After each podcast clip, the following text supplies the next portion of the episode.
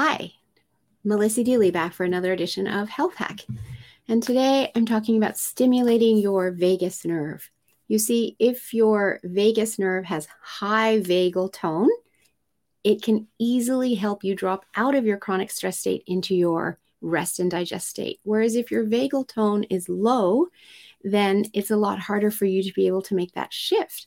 But there are many ways that you can stimulate your, your vagus nerve in order to increase your vagal tone. And some of these are things that you might already be doing, and you can continue doing them. Some of them might be new to you, but activities such as meditation, yoga, or Tai Chi, singing or chanting and feeling that in your throat is really beneficial, as well as deep, uh, slow breathing, um, lying down, lying down in the grass, relaxing, as well as massage and myofascial rolling, as well as um, positive social relationships. So, you know, those are really important too. And laughter, just out, out loud, uproarious laughter, as well as sun exposure.